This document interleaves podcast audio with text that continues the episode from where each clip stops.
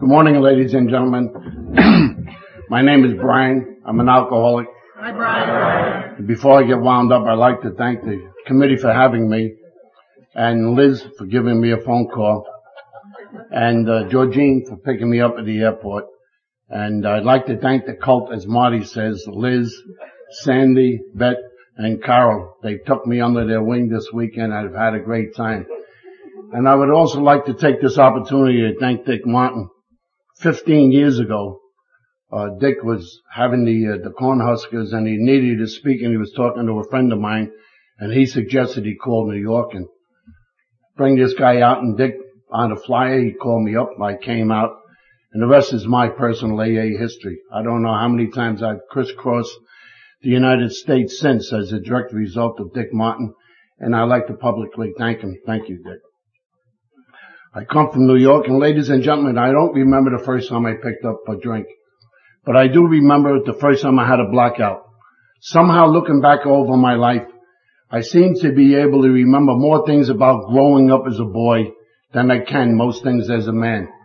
I seem to be able to remember with pinpoint accuracy certain things that happened to me when I was a kid.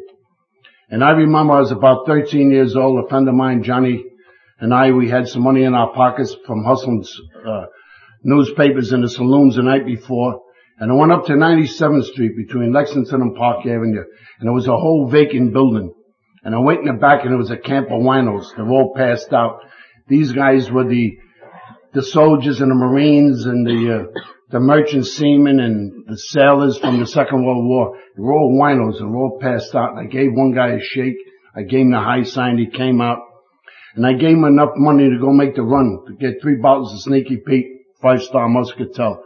Thing was about maybe 30, 31 cents a pint, 27 cents. And he made the run. And he came back and he got his pint and he shuffled back into the building and Johnny and I went behind the building to the vacant lot. I cracked my pint. Johnny cracked his pint.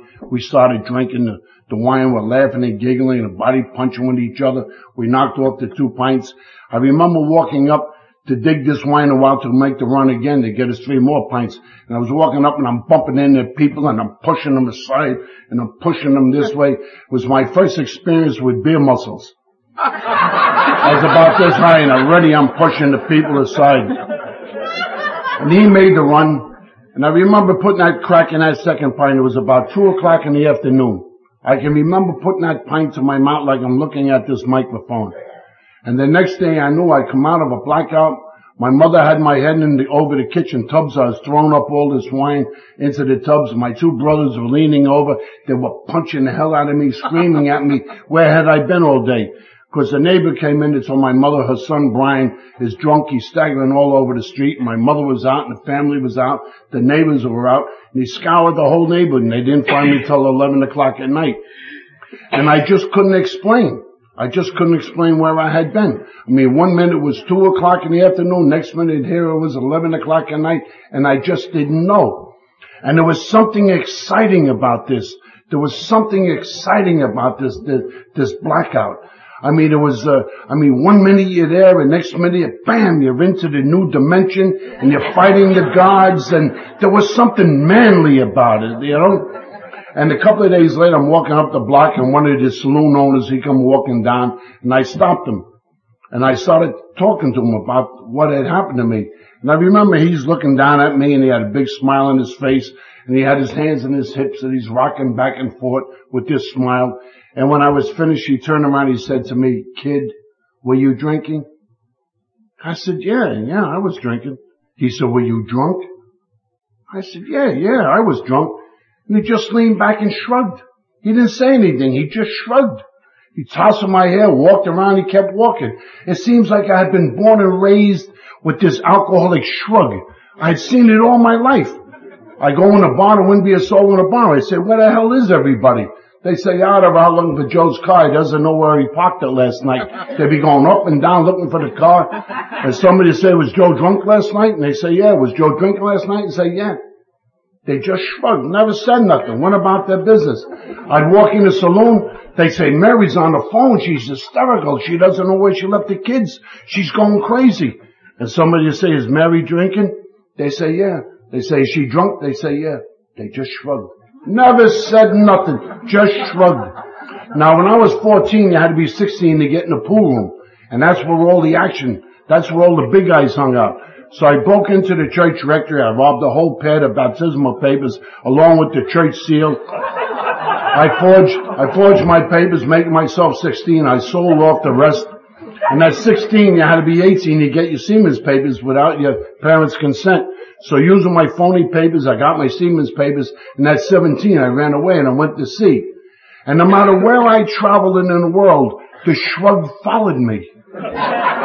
I mean, it was like some kind of international voodoo. I mean, like juju. No matter where I was, it was there. I remember my first trip, I was in Singapore in a nightclub and I got into a fight and I got pretty bad beat up and pretty bad cut up. And the, uh, the, uh, the cops came and they, they took me to the hospital where they stitched me up and then they literally threw me in a hole for three days and they had me in the hole for three days. And in those days, Singapore was still a British crown colony. And when he took me out of the docket, when he took me out of the hole, the hair was wild and matted with, sw- with, with blood and half of the head was shaved like a mohawk and I looked like one of these wrestlers or one of these punk rockers and the, the face was all black and blue and the stitches were stuck to, to the, sh- I was a mess. And they put me in the docket and sitting up there was the American, uh, was the, uh, the British magistrate and he had a big white curly wig on and long black flowing robe and representing me was the American consulate. And I was standing there in the docket and I remember the magistrate leaning over saying to the American consulate, he says, was that bloke drinking? And the American consul leaned over to me. He says, were you drinking? And I leaned over and looked at the American consul, eyeball to eyeball, one American to another. And I said, was I drinking? I said, of course I was drinking. You don't think I look like this sober, do you? I said, what the hell kind of an American do you think I am anyway? I said, of course I was drinking. They were drinking, we're all drunk. He looked up and he said, yes, your magistrate, the bloke was drinking. And the judge went like this here. The American consul went like that. The captain went like that. I went like that. And ladies and gentlemen, that's my story in a nutshell. It was just one shrug after another. That's where alcohol took me. It reduced me and my life to a human shrug. They say the ship sailed for Panama last night. Was Brian aboard? The ship came back from Panama. Was Brian aboard? Did Brian go home last night? Is Brian coming out today? Does Brian have to do time? Does Brian have any money left?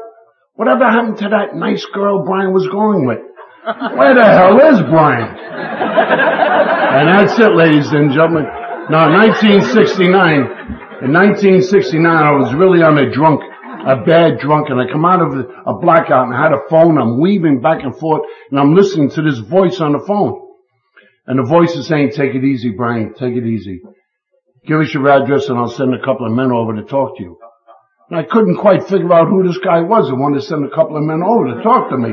So I kept throwing words out hoping maybe he could, he, you know, he, he'd bite and he'd fill in, I could fill in the sentences to figure out who the guy was.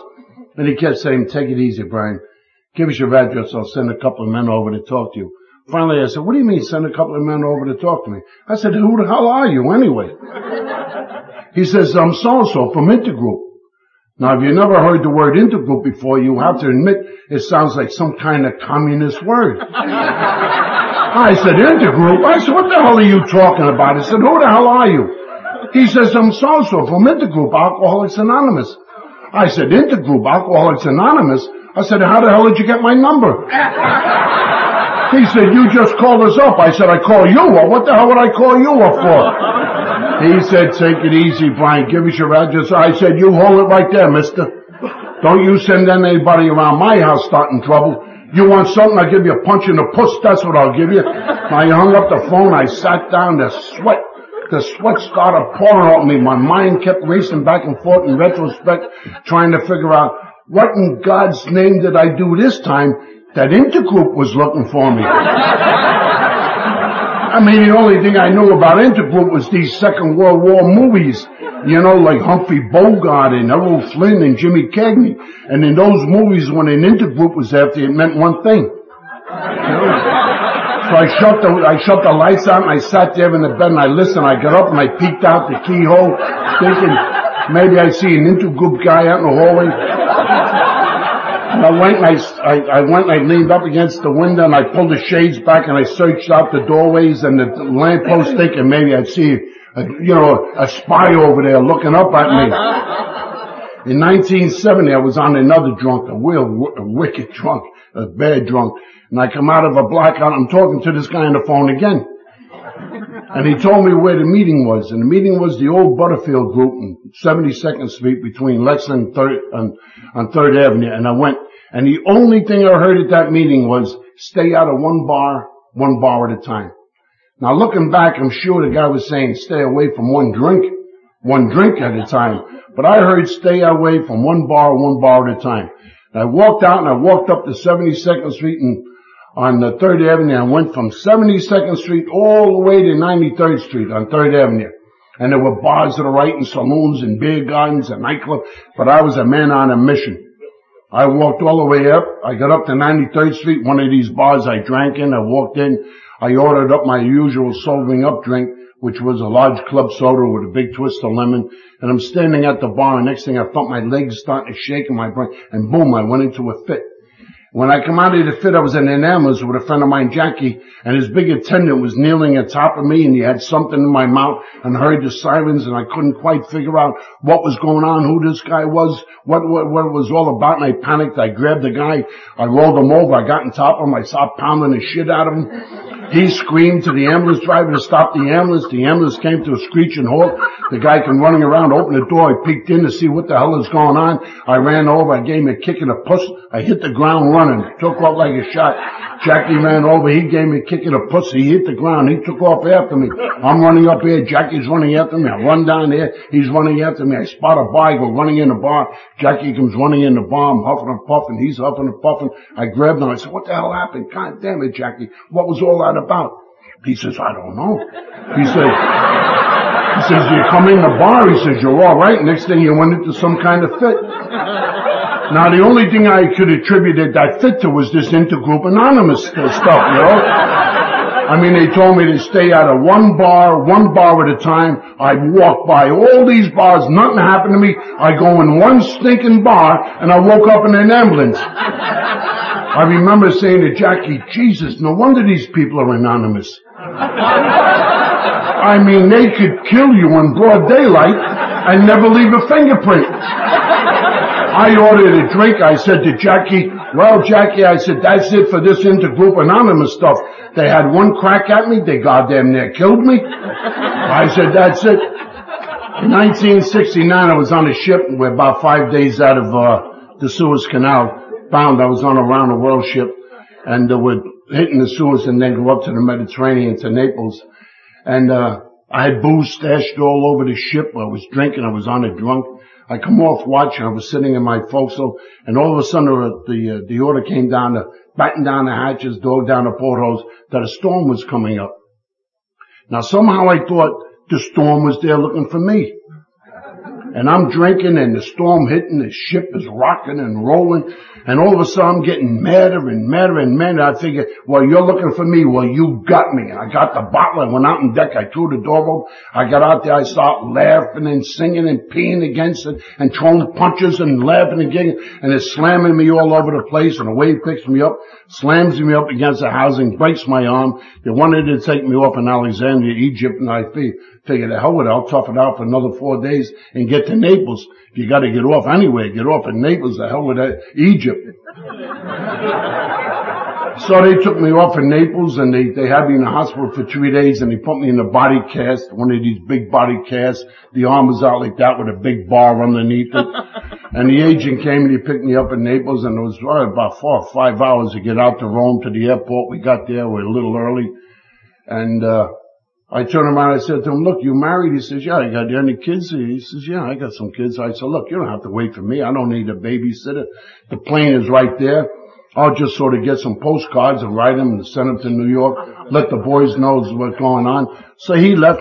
I'm sitting at the bar and I start writing the cards out and I'm looking, I get a cappuccino. I said, hey, throw a little brandy in a cappuccino, you know. Throws a little brandy. I'm first class. I'm by myself in the plane. I'm drunk as hell when that gangway went down in uh, Kennedy Airport. Man, I come off it like a drunken runaway construction boom. I'm banging into people, starting all ducking, I'm banging. I fell in the escalator, the bar jammed it, sparks are coming out, people are falling on top of me. 1970, I'm on another ship about three days out, out of Seattle, bound for Japan. I'm drinking, got booze stashed all over, robbing the whole, you know, burglarizing the hole, we're robbing everything out of the hole. And uh, the word came down, I buttoned down the hatches and uh, dog down the, that, that a storm was coming. And man, I really got peeved off this time. I said, God damn it, man. No matter where I go, this goddamn storm is following me. I said, well, I'm going to settle it once and for all. The storm hit. I got out there. I'm laughing and throwing punches and peeing, singing it. A wave picked me up, slammed me up against the housing, shot at the lower part of my back. They had me, uh, the belly down till I got to Japan where they took me off. They had me in the hospital for 16 days where they operated on me. The agent comes, he picks me up. Now we got to go all the way from uh, from Yokohama out to Tokyo. We got there a little early. I said to the guy, I said, "Look, you married?" He says, "Yeah." I said, "You got any kids?" He says, "Yeah." I said, "Look, I don't need a babysitter. I'm a grown man. The plane is right there. I'll just get some postcards, let the boys know what's going on." So I'm sitting there at the bar and I'm looking out and the kettle's there. I tell the guy, hey, heat up a little sake. Yeah, a little sake. I'm drunk as hell. I passed out in the plane. When I came to, there was a big bucket of blood all over the seat. I was hemorrhaging where the drain had come out. So they got me in the back of the plane and they got my pants down and they're wiping me and they had to borrow one of those old fashioned Kotexes and pack me with the Kotex. And when the plane got to Anchorage, Alaska, they had to get my, my luggage out to change, to change my clothes. By the time I get to New York, a couple of days later, I'm sitting in the house, I'm saying, man, the hell with this going to see? I said, man, I mean, it seems like every time I go, there's a whole school of angry Moby Dicks out there waiting for me. I mean, it's not Captain Ahab they want, they want me. I said, God, I don't mind going to sea, but I don't want to die over it, you know? So I went back working in the tunnels. I'm a retired sandhog, and for those of you who don't know what the New York sandhogs, we're the compressed air workers. We're the miners. We're the ones who build the tunnels and the casings for the bridges. We work underneath the water. I went back working in the tunnel. In about 1971, I was on a real bad drunk. And I was passed out in my apartment. I hear banging at the door, banging at the door. Open up the door, Brian. Open it up. I'll kick it in. And I opened it up and it was the, uh, the union delegate. And he came in and he said, phew, this place stinks. What the hell are you doing? I said, keep your voice down. You let the whole neighborhood know my business. He went over, he opened up the window, threw the, the blinds back. He said, Jesus, what the hell are you doing? The place was a mess, you know. He said, what, what the hell? I said, what's the big deal? I, What, what are you getting excited? I'm just having a couple of drinks. He said, a couple of drinks. He said, how long do you think you've been having a couple of drinks? And with something in his tone of voice that I knew this guy was a little mad. and I said, I don't know, because I sort of remember people coming and going. I said, I don't know, maybe a week. He said, you've been on this drunk six weeks. He said, I can't keep covering your job. I'm swapping everybody around trying to cover your job. I was the dynamiter on the job. So he says, when the hell are you coming back to work? And I could see he's mad. I says, well, what's today? He said, Wednesday. I said, all right. I said, I'll be back Monday. He said, Brian, can I tell him you're coming back? I said, you can take book on it. I said, I'll be back Monday. Cause all I knew that all I ever needed, no matter where I was in the world to come off a drunk, was about three days, silence, a floor, water, and a toilet. That's all I ever needed. You know, the sound. And I go through the whips and the jingles and the shakes and the horror and the runs and, and the heavies. You know, usually I could bail out and get all the badness out in three days. And I did. I got all the badness out in three days. I went back to work Monday. Uh, at seven o'clock in the morning. At nine o'clock they called for the dynamite. I loaded 300 sticks of dynamite on the cage, dropped down 850 feet to tunnel level. We start moving in. Now when you get into the compression chamber, and you go out on the other side into the compressed air, all the lights are shut off when the dynamite enters, enters the tunnel for fear that maybe an electric charge may, may hit it and, you know, wipe out the tunnel. And we went up and there loading the 300 sticks of dynamite and I went into a, into a, a fit. And I'm flopping all around there. They turn around and say, what the hell is going on? I said, it's Brian. Where is he? He's over there. No, no, he's over there. Watch out. You're standing on him. I'm flopping all over, pulling the dynamite, flopping around. So they called out for an ambulance and they, the ambulance heard that there was dynamite involved and at that time there was a lot of dynamite being stolen off the construction jobs and a lot of bombing going on in New York. So they called the bomb squad. And by the time they got me out, man, they were there. They had binoculars, baseball bats, flak jackets. They had rifles, machine guns on me. I got off the stretcher. I had pissed my pants and I'm shaking there like, and they're all peeved off that they had to call out this armory, you know, for this here drunk. So they claimed I was an epileptic and they wouldn't allow me to go work with the dynamite or run a motor or, uh, work any of the machinery in the tunnel because I was an epileptic and for fear that maybe I'd send a, you know, wipe out the tunnel. So I had to go to Lenox Hill Hospital for a whole series of epilepsy tests. And I went. and I had all the tests taken. And a couple of days later, I'm sitting outside the neurosurgeon's office. He stepped out. He goes, Mr. Mines? I said, here gave me the high sign. I got up and just before I walked into his office, I stopped and I took a deep breath. And I walked in, he's shuffling around the charts. He said, well, everything here looks pretty negative, Mr. Mines. I heard the word, the word negative and I let my breath out just a little bit. And I said, what do you mean negative, doctor? He said, well, everything here looks pretty good. And I let my breath out just a little bit more. I said, Do you mean to say, doctor, I'm not an epileptic? He said, nah, you're not an epileptic, you're an alcoholic. I said, yeah, yeah, yeah, yeah, like he's trying to get off the issue. I said, but I'm not, I'm not an epileptic, right? He said, no, you're an alcoholic. I said, then I didn't have an epileptic fit in the tunnel. He said, no, you had an alcoholic seizure. I said, oh, thank God, thank God. I hugged him. I mean, I couldn't care less about being an alcoholic. What the hell did I care about being an alcoholic? I mean, it's those epileptics. They're the ones that'll get you fired. So I him put it in writing. I went back. I for the engineer in the job and I threw it on the job. I threw it on the desk. I said, here, I'm an alky, not a neppy. Here it is right here. Alcoholic. So the guy said, oh, you're an alcoholic, huh, Brian? I said, yeah. He said, so am I. I said, no kidding. He says, yeah. He says, you're going back to work? I said, yeah. He said, you want a drink? I said, sure. We closed the door, he pulled out a bottle, we start sucking on a bottle. They called for the dynamite, they get on the cage, dropping down the tunnel level, and life was good. God, I mean, life was good. Here I had my job, I was locked in, they couldn't fire me, I'm only an alky. I just found a newfound friend with a bottle tucked away. Life was good. Well anyway, this friend of mine, Joe, now Joe and I were born and raised together, went to sea together, and now here we are working the tunnels together. He had been sober in AA for seven years, and he had been 12-stepping me all these, these years, always trying to get me to go to a meeting. And he had heard about the trouble I was in. So he come up to the house and he said, look, Brian, why don't you come to an AA meeting? And I said, all right. And I agreed. And the only reason I agreed to go is because I couldn't seem to get a handle on these convulsions. I mean, I was convulsing in subway platforms in middle of the street. Now I'm on a job and I'm in a lot of trouble. And I agreed to go. And at that meeting, I heard the speaker guarantee that if you don't pick up the first drink, you can't get drunk. He guaranteed it's impossible, impossible to get drunk if you don't pick up the first drink. And as the meeting broke, I made a beeline for the staircase to get out of there. All, everybody stopped. And they started to say the Our Father. And I spun around, I searched out the crowd, and there was my boy Joe. He had his eyes hooded, holding his two fingers, rocking back and forth in his heels, saying the Our Father. And I said to myself, ah, Joe, what the hell did they do to you, Joe? I mean, here was a man born and raised me, and here he is now rocking to Jesus and psalm singing with the best of them. Well, we went for coffee afterward. And we're sitting at a table in a restaurant. Everybody from AA came in. They started filling in around the, uh, around the seats. And I leaned over and I said to Joe, I said, look, Joe, how long are you in AA?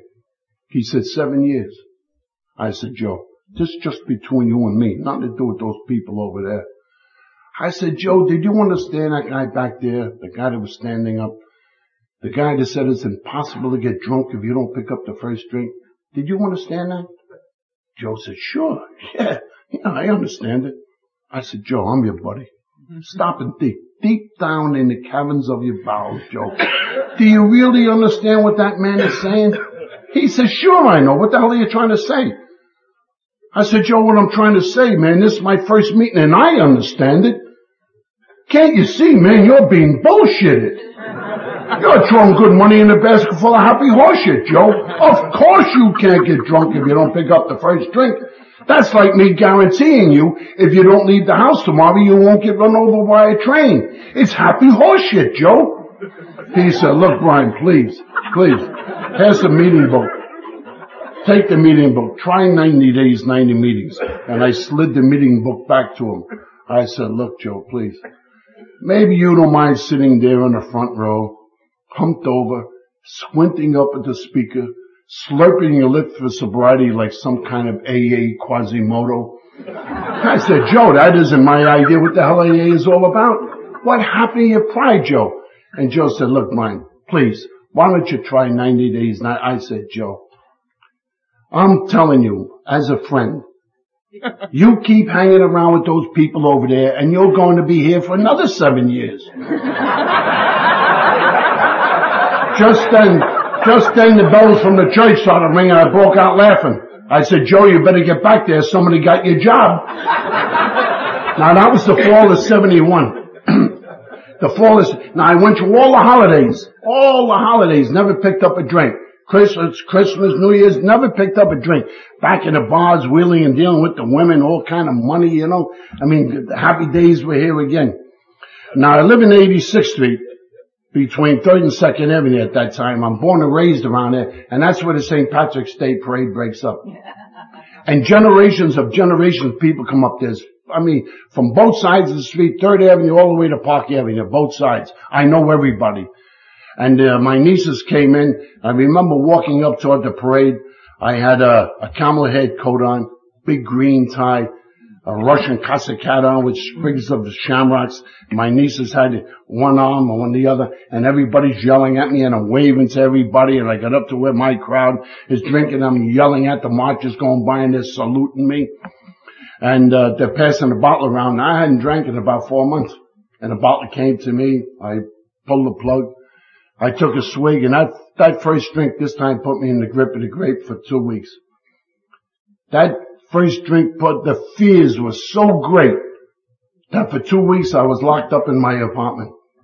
For two weeks I was totally isolated. I had the doors locked, the windows locked, the shades drawn, the phone off the hook. The only phone call I made was a liquor store across the street. And for two weeks, only, I was totally isolated and only an alcoholic would understand I loved it.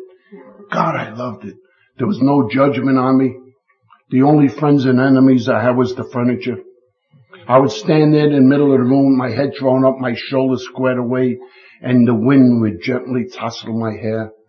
And my eyes squinting with mirth would search out the horizon, my nostrils flaring with excitement, my teeth bared with lust, my chest slowly heaving, and my hands opening and closing with anticipation. I would stand there truly a man, a man of destiny, a man amongst men, all things to women. Jackie Onassis be on the ground with her arms around my my legs saying, I love you, Brian, please, take the money, take the money. And I, and I'd throw my head back and I'd laugh and I'd say, money, you can't buy a man like me with money and I pick her up and I throw her out the door. Next minute to be banging at the door, I'd open up and be Sophia Loren. She said, I heard about you, Brian, just once, just once. And I'd slam the door and I'd yell through the door, why don't you goddamn women leave me alone?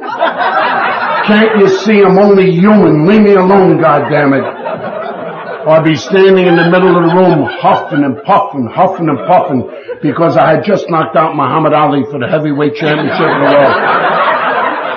And I would always knock him out March 16th so they would beg me to lead the St. Patrick's Day parade and lead it I wouldn't. I could see myself making that wide turn, the home stretch on 86th Street 86th Fifth Avenue, and the Major Dome will be standing there with the stick in the air. And right when the champion of the world, Brian, the champ, when he was in place, he'd bring the stick down. And all of a sudden, the pipes and the fiddles and the drums and the screaming and the yelling, and the cops would have their arms locked trying to hold back the surging crowd of women. And they'd all be yelling, there's Brian! My God, there's the champ! There's Brian! And every now and then I'd hear a cop say, what a man! What a man!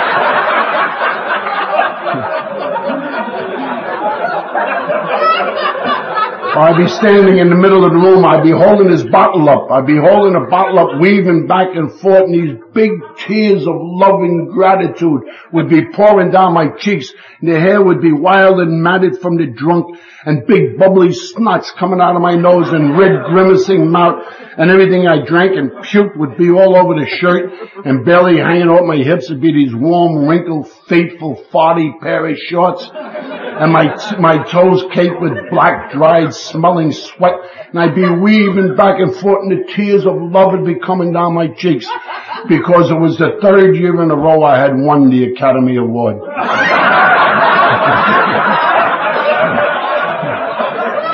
well, anyway, anyway, April Fool's Day, April 1st, 1972, Intergroup finally came and got me. And they carted me off to a detox. And I don't ever want to forget that. They were taking me down the drunk section and the nurse had one arm, my brother-in-law had the other arm and there was the hair wild and matted from that drunk and the two week growth and the vomity, dribbly t-shirt and these pea-stained pair of pants with the fly broken, half open, half closed. So I never needed a belt. You just pull them off, kick them in the corner, or you pick them up and pull them on. And naturally those warm, wrinkled, faithful, farty pair of shorts. I mean, they went with me from the first drink.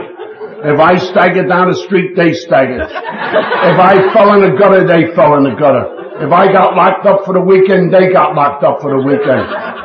And mark my words, ladies and gentlemen, one day shorts like those will be holding their own meetings, believe me. and God knows they deserve them. And as they were taking me down, the men's lounge was here and the nurse's uh, station was here. As I got close, I saw this guy through the corner of my eye step out of the men's lounge. And he saw the three of us coming down. He stepped back in. I could hear him say, hey guys, come out, look at this guy, real wolf man. Take a look at this guy. And, he, and the guys come out and he started laughing. Oh! And they say, don't touch him, nurse, you get lockjaw. Don't touch him, your fingers are right off. They're all laughing. Now this is the first time in my life, ladies and gentlemen, that man or woman ever laughed at me. And I couldn't do anything about it.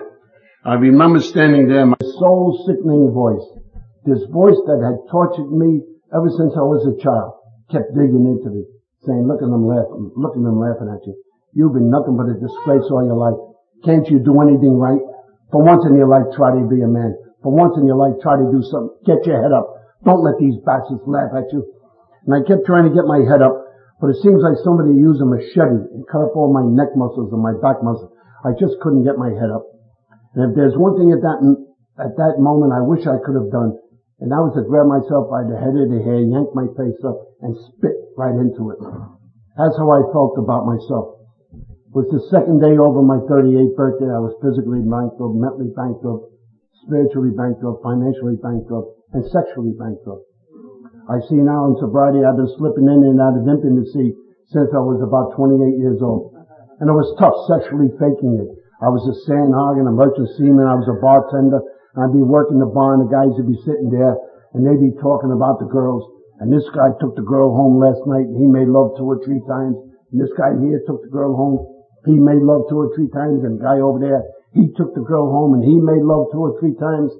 Well, I see now in sobriety, ladies and gentlemen, that if these guys are taking these girls home making love two or three times a night, one thing is for sure, they didn't drink what I was drinking, that's for sure.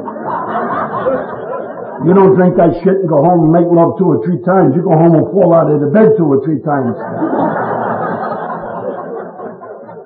now, I don't want to belabor, I don't want to belabor the, uh, this sex thing. I, I, I'm just throwing it out there because maybe, maybe there's some guy here that kind of knows what I'm talking about.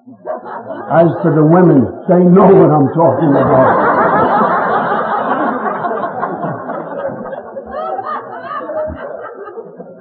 And they suggest that 90 days, 90 meetings, get a meeting, get a sponsor, get a meeting book, set up front, 90 days, 90 meetings, get a sponsor, get a meeting book, set up front, and I came out and I had my sponsor Joe waiting for me. I got the meeting book and I'd sit up front.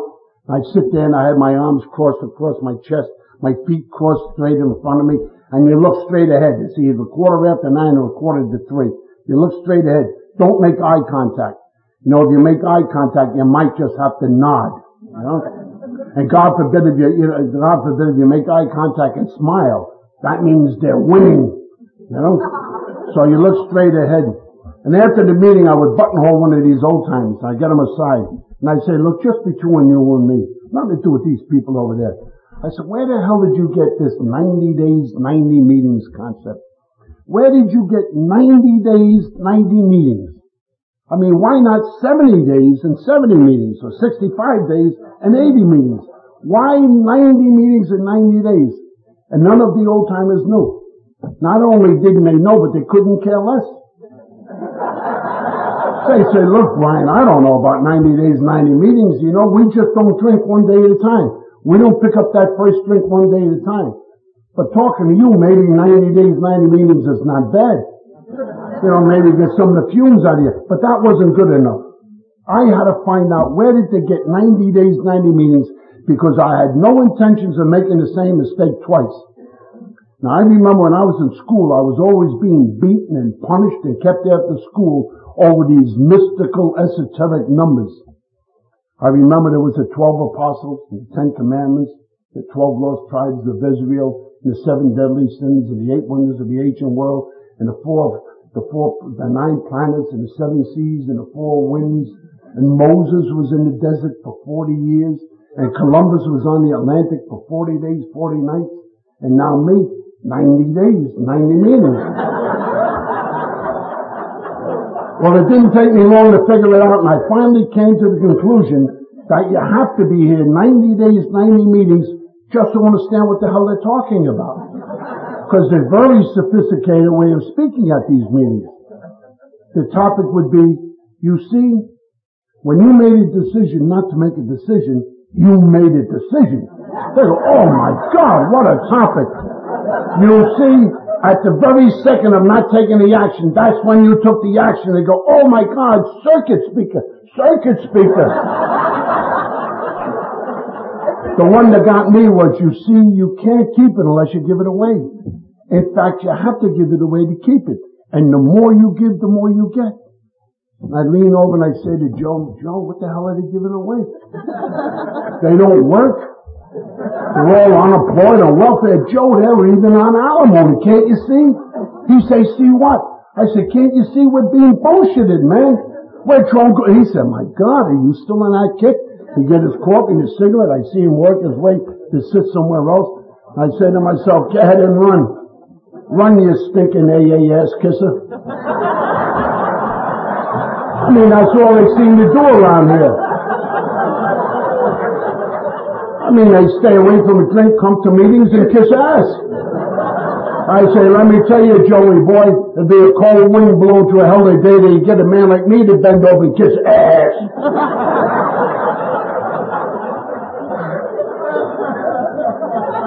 and I would turn around, I'd look at the women. Oh God, my heart would just go out to the women.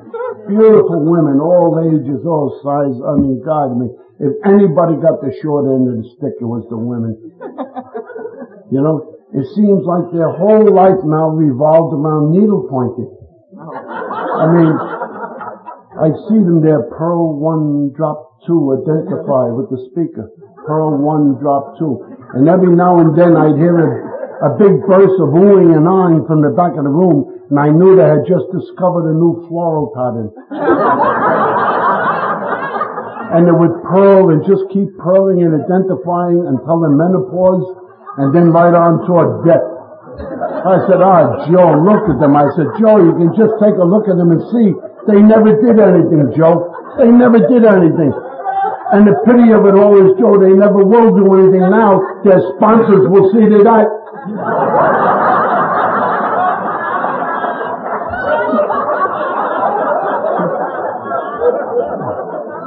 In fact, the first 90 days I kept running into the same cluster of speakers. And I, I, I nicknamed the speakers. There was Easy Does It Liz, and First Things First Marty, One Day at a Time George, you know. I had the nicknames for them. And they introduced the speaker. And he gets up and his name is Charlie. And Charlie stands up there, and he says, I picked up a drink, I fell down a flight of stairs, and I surrendered. And they all started to applaud and hug and kiss him, get his autograph, invite him to parties. I sat there stunned. He picked up a drink, fell on a flight of stairs and surrendered. Man, I fell off gangways, stools, God. Never in a million years would I ever tell a shit story like that in public. I mean, he stood up there and told it right in front of the girls.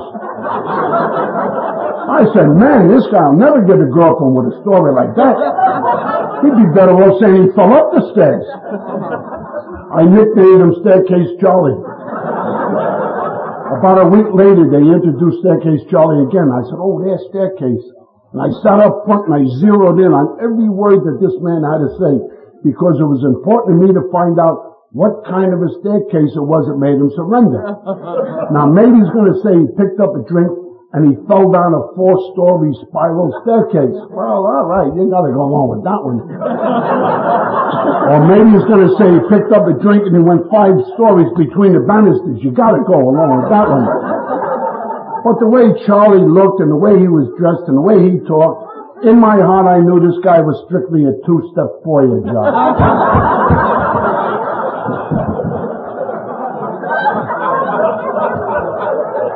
Charlie went into a story. He said, I picked up a drink, I fell on a flight of stairs, and I surrendered. They all started to applaud, hug him, kiss him, get him to I said, why don't this guy tell a real story? Why don't he, he was drinking all day. The guy was drunk. Why don't he tell him that? You see, they kept telling me, Brian, keep bringing the body, keep bringing the body. Sooner or later, the head will follow. Here it was, a week later, I heard the same story, but this time I heard it just a little bit different. And they introduced Charlie about a week later. Now this is the third time within a month I'm listening to this guy. I knew his story by heart. and I'm sitting there and as Charlie went into a story, as he got close to picking up that first drink, I felt my stomach tighten up. I said, uh oh, watch that drink, Charlie. Watch the drink. And he got close and I said, Charlie, can't you see what you're doing?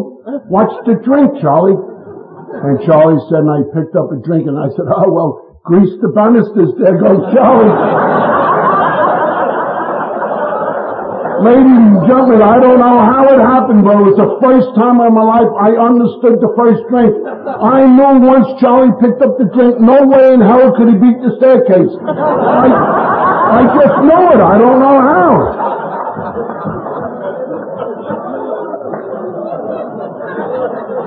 And I kept coming to the meetings and I kept coming to the meetings and I stayed away from the closed meetings and I claimed and, and the, uh, the step meetings and the closed discussions because of the concept of God.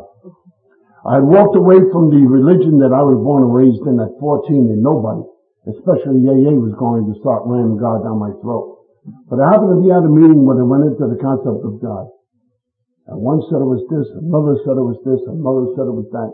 And I remember this young man raising his hand and he's saying the way he had heard God was G-O-D, good orderly direction. G-O-D, good orderly direction. Ladies and gentlemen, speaking only for myself. When I heard that good orderly direction, it seems like my chest blew open. And centuries of venom and stink and resentment poured out. Now here was a God that I could understand was good orderly direction. As far as I was concerned, that's what God was supposed to have been all along, was good orderly direction. But where I came from and how I was raised, I just couldn't buy it. But I remember sitting there and relaxing in my seat. And I just leaned back and I'm looking at the speaker. Behind the speaker it had the slogans. First things first, keep it simple, let go and let God. And the way I read it was first things first, keep it simple, let go and let good orderly direction. And I literally turned my will and my life over to care of good orderly direction, which was you, AA. And the only thing you were asking of me was to try to stay away from a drink. Try to do the best I can. Try to get to a meeting and everything in my life became good orderly direction. It wasn't so much that it was a concept of God, ladies and gentlemen, because they told me, Brian, don't you ever worry about God. You pick up a drink and won't be sending God to the detox. It's you. It's you in that first drink. The word that hooked me, ladies and gentlemen, was that word direction. All my life I have been looking for some type of direction. Just please show me. Please show me I can do it. All my life I have been trying to be a man. All my life I was watch, shining my shoes, trying to put my best foot forward. I was always washing my face, combing my hair, trying to make that face good, long lasting impression.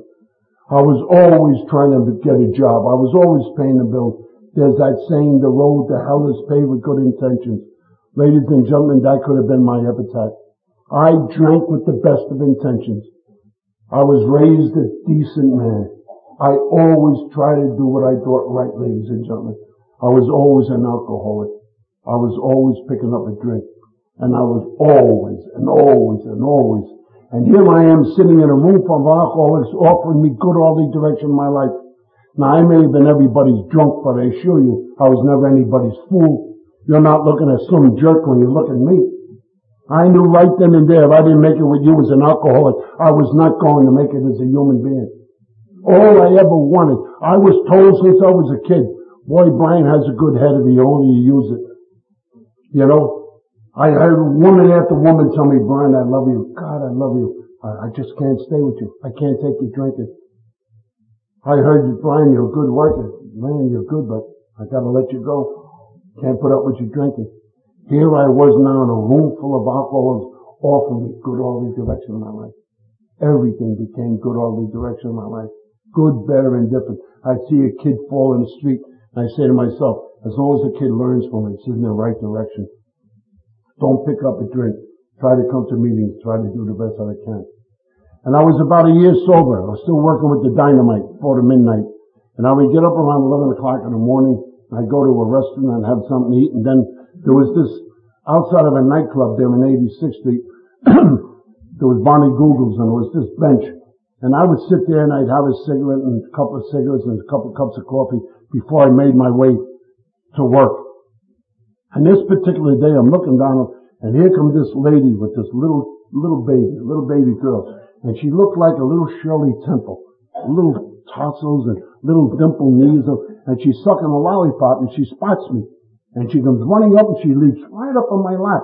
And she starts laughing and giggling, pushing a lollipop at me. I got a coffee in my hand, I got a cigarette, I'm looking at this kid, and the kid is pushing a lollipop. And the mother comes up and she says to me, she wants you to lick the lollipop. So I took the lollipop, I put it in my mouth, I rolled my eyes, made a big sucking sound. The kid is happy. Took it out, she plopped it in her mouth, jumped off my knee, and started skipping up the street. And the mother looked at me and I nodded, and I looked at the mother and I nodded at the mother.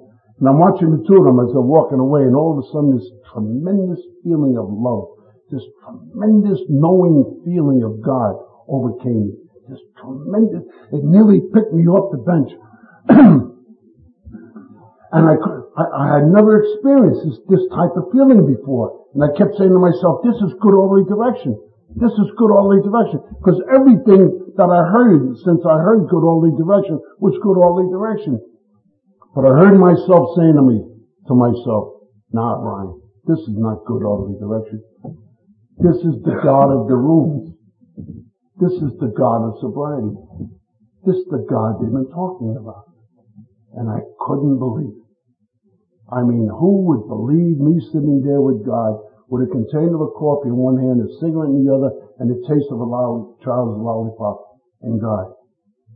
And I was just overwhelmed and I, I didn't know what to say and I said, God, God bless you, God. Like I went over his head to his boss or something. I mean, what the hell do I know about God? You know, I'm just waiting to go to work. And I was about four years sober and I got a phone call from, uh, from San Francisco from the Seamen's Union that they were taking a bicentennial ship out out of Bath, Maine, and they're going to crew her up with a New York crew. Would I like to be part of the crew? Now I hadn't sailed in four years since they flew me home from Tokyo.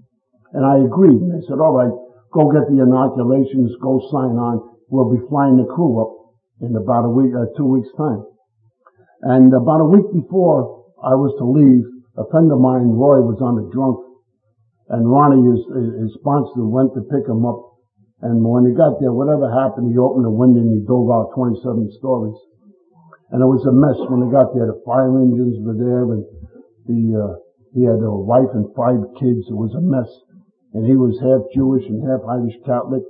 And the, uh, the mother flew in from uh, San Francisco and they had the body cremated. And they, they were fighting and arguing over the ashes. There was a lot of finger pointing going on. And Roy had gone to sea when he was a kid. So I got together with his sponsor and I got his mother and I got his wife. We sat down and I said, why not give me the ashes? And I'm leaving in a week and I'll bury him at sea, give him a seaman's burial. And that was the only thing he agreed.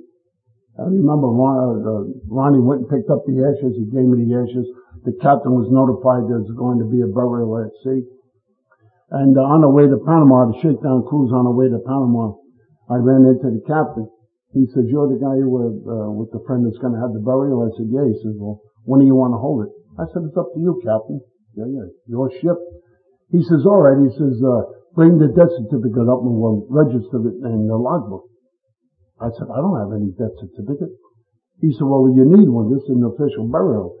He said, I'll tell you what, we get to Panama, you call up his wife, have all the necessary papers sent, sent to San Francisco, and we'll bury him in the Pacific. I said, all right, and I did. We sailed from San Francisco. I ran into the captain again. He said, well, when would you like to have? I said, captain, it's up to you. It's your ship. He said, no, no, it's your friend. He says, uh, when, he, when would you like to hold it? I said, Captain, if it's possible, I'd like to bury him on the international dateline.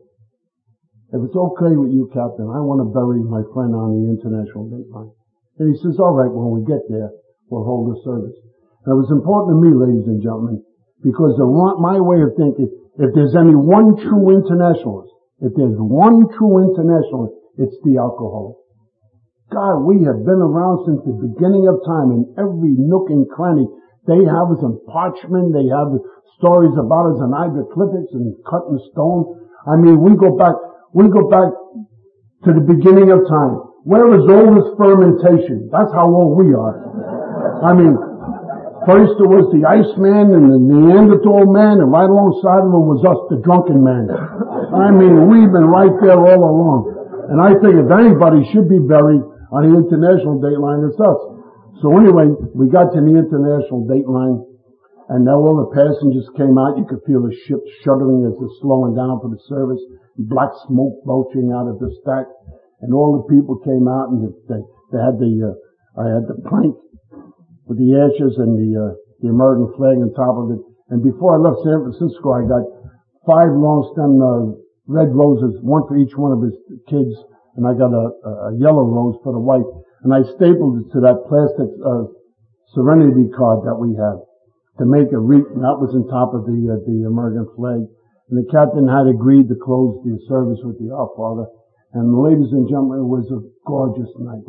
It was a night. The sky was just a cathedral of color. I mean, God just pulled out all the plugs. It was a cathedral. The, the, the sea was like, like glass. Just like glass. It, I mean, and uh, they had the service and he picked it up. The ashes went and the flag went and, and the uh, the flowers went after it and you could hear three mighty blasts from the whistle saluting a departed brother. And all of a sudden they broke out the booze and they broke out and the passengers and the crew, they all started drinking and smoking. And I wandered back to the, back to the, after the ship and there's the wake and way in the distance I could see the flowers spinning and turning in a wake. And I looked around and where I was and I mean it's, I, I just couldn't believe it. Here I was in the international dateline sober. I've been sailing, been around the world 16 times, ladies, not counting all the other ports in the world. And here I was standing sober, burying a friend of mine who had picked up the first drink. Now I don't know what went through his head when he dove out that window, but here he was being buried with dignity and grace. Dignity and grace by you and me, by AA. Now that I mean, freely give, freely receive. And here we are. And I had photographs taken. And when I got, and I went up and I got the longitude and the latitude line. When we got this to Japan, I mailed it back to the wife. So any day she can go to the uh, calendar, to the uh, map and trace it out and say, here's where my husband was buried. And the kids will turn around and say, here's where my father was buried. And in time the grandchildren will turn around and say, here's where my grandfather. And say it with dignity and say it with pride. Freely given, freely received from us. And the ship sailed on. I made meetings all over, all over the world. Anywhere I could make them, I made them. And believe me, out in the Far East, there was very, very little meetings. But I had registered at GSO as an internationalist before I left. And the internationalists, they're people who travel. They're people who travel all over the world. And you get the meeting book. So no matter where you are, uh, you can pick up a meeting. And they gave me the loners list. And these are people away in some nook and cranny and, a lighthouse or you don't know where they are.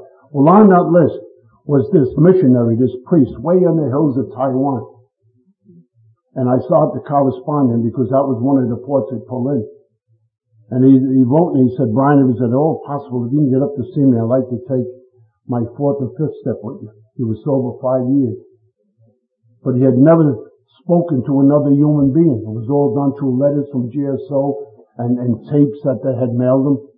And this one particular day, the ship was there long enough. I rented out a car. I got a guy to drive it. We went clippity clop over the hills and rice paddies. And I finally found this guy in a missionary way in the back hills of Taiwan. and I took the footstep with him. And this guy would talk to me, he'd go, uh, talk in English, and next minute, man, he'd go into long tangents of Chinese, and he'd weave in and out, and he's going into Chinese, and I'm looking at what he's saying to me and what's written, and, and I, I realized how important it was and how fortunate I had been to have sobered up with a sponsor here in New York, face to face, because what this man was telling me, what he had written down was two entirely different things. It's different when you talk face to face, and I realized how blessed how lucky I had been to have sobered up in the United States, you know, in meetings. But I realized how blessed he was to have sobered up with the likes of me looking him up and people in GSO writing him and other people corresponding with him. I realized how blessed he was. And what I learned from that, ladies and gentlemen, is don't ever be afraid to get out there. Don't ever be afraid to get out there and travel the world. You know, don't ever be worried about if AA is there. You know, if you get to a, if you get to a country or you get to a town or a port and AA isn't there when you get there, then AA is there when you got there. Because you're AA and I, there's no big deal to any of this. It's just a matter of putting out your hand to the suffering alcoholic at the right time. And I came back and with the help of the people in the program, I registered at Fordham University I went five and a half years. I was working the tunnels days and going to school at night. Took me five and a half years. In 1982, I graduated with a degree, a BA in fine art, something I had always been interested in. And I did a lot of things that I'm proud of, ladies and gentlemen, a lot of things I'm ashamed of. And the one thing that I was the, the proudest of to this day was the one thing I had always been ashamed, the deepest ashamed of, and that's the fact that I couldn't drive. I'm talking phobia, phobia. You know, I just couldn't drive. And I was always ashamed of the fact that I couldn't drive. And I was running around with a young lady in the program, and one Saturday she knocked at the door. I came in, she, oh, she came in, she said, put your shoes on. I'm going to register you with driving school. I said, ah, don't, don't start torturing me with that. Leave me alone for crying out. She said, put your shoe on, you're going to go. And she literally took me by the hand register me in the Yorkville Driving Academy. And every day before I go to work, the guy be there with the big yellow car. I get in to take the lesson. When I got to the job, the guys could tell that if I had a driver lessons, I come in like the Michelin man. Oh God, I could only move from all the tension and the fear. And guys in New York don't have cars, so the, the, the friends and members from Brooklyn and Queens would come in and they taught me how to go through the tunnel and how to go over the bridge and that. And the day came for me to take the test. And I remember the guy was waiting there for the car and I got, and I was, uh, and I went and I took the test. And about six weeks later, I come home about one o'clock in the morning. And I opened the mailbox and there was a letter from the motor vehicle. And I opened it up and I looked and there was my license. Ladies and gentlemen, the tears, the tears. I remember I was sitting in, in, in the kitchen. I put a towel in my mouth because I was afraid anybody at one o'clock in the morning would hear me crying. And uh, it was beyond, beyond my wildest dreams, beyond my wildest expectations that here I would be sitting with a driver's license. Never in my life did I ever fantasize that I had a big Cadillac and I picked up these girls in a Cadillac. And I never fantasized that I was a racing car driver. Anything to do with cars, I had nothing to do with. And I had the license for about five months. And one day, a Saturday, I don't know why, I got up, made myself a cup of tea. I went up to Avis and I rented a car. Now, in the back of my mind, I wanted to make it to this diner. And this diner was out in, Rockaway, the Ram's Horn. And I knew you had to go over the Queensboro Bridge. You went out to Queens Boulevard, Northern Boulevard, you made a turn, and it took you right into Rockaway. And I remember I was going across the bridge, I'm driving, the truck drivers are coming by, they're beeping the horn. move over, you dumb bastard. And I'm hanging there, you know. Finally, finally I, I get to the, to this uh, ram's head and I remember getting out. I was soaking wet. The, the sweat was just pouring out of my shoes. There was three steps to get up into the diner. I remember I was a hard, a hard time getting my leg up on the step because my pants were wet and stuck to my ass. I'm trying to get up. And I remember and I sat, I sat on the stool. And they say, ladies and gentlemen, everybody has 15 minutes of fame. Well, I had three cups of coffee of it. I had never been so proud of myself as I was sitting there soaking wet on that bar stool. I mean, I had never been so proud as I was then. And I remember I got out and I got in the car, I was back in the car out and here comes the voice digging into me. And the voice is saying, look at him. Look at him driving that car. Look at him looking over his shoulder, turning that wheel with one hand. What a man. What a man. And I came back, ladies and gentlemen, I paid Avis, I walked down, I turned the corner, and that was the last time I drove a car. I don't drink and I don't drive. There's my chauffeur right here. She'll get me out there safe and sound. And ladies and gentlemen, I was, I wonder, I, I, you know, I wish I could stand up here and tell you I finally know what I want to be when I grow up.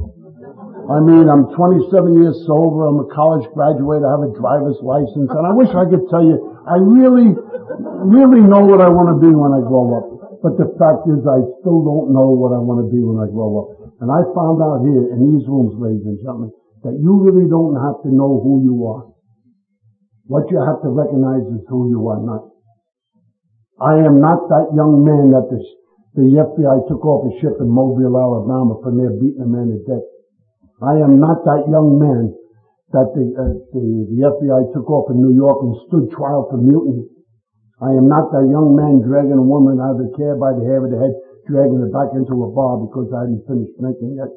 I'm not that young man panhandling on the corner trying to get a few bucks to get in and get a drink. I'm not that young man being shuffled into a detox. No, ladies and gentlemen, thanks to you and this magnificent program, I am not a lot of things today. I am not a lot of things. And somehow by seeing the many things that I am not, I begin to see the many things that I am. And on those rare occasions when I do have the courage and the wisdom to take a hard, long look, I see the many things I can yet become. If I continue staying away from this first thing, if I continue practicing these principles in all my affairs, if I continue reaching out to suffering alcoholics, thanks to you, ladies and gentlemen, this magnificent program, slowly but surely I'm becoming the person I drank to be. Slowly but surely I'm seeing and hearing and feeling and doing all the things that I drank to do. Slowly but surely I'm becoming me. I was in San Francisco in 1976 on our bicentennial ship, and it was Christmas evening. I went ashore, and I want to share this message. I'm leaving you with a spiritual experience. I'm going to give you a spiritual experience. I'm going to pass it on. This lady at that meeting made a statement, and it's spiritual simplicity. She took all of the steps and all of the traditions and Dr. Bob and Bill Wilson and you and me, and she reduced everything to its lowest denominator. Listen to what this woman said. She said, by no means has AA opened the gates of heaven and let me in, but they sure opened the gates of hell and let me out. You feel that kick? That's it. Thank you very much.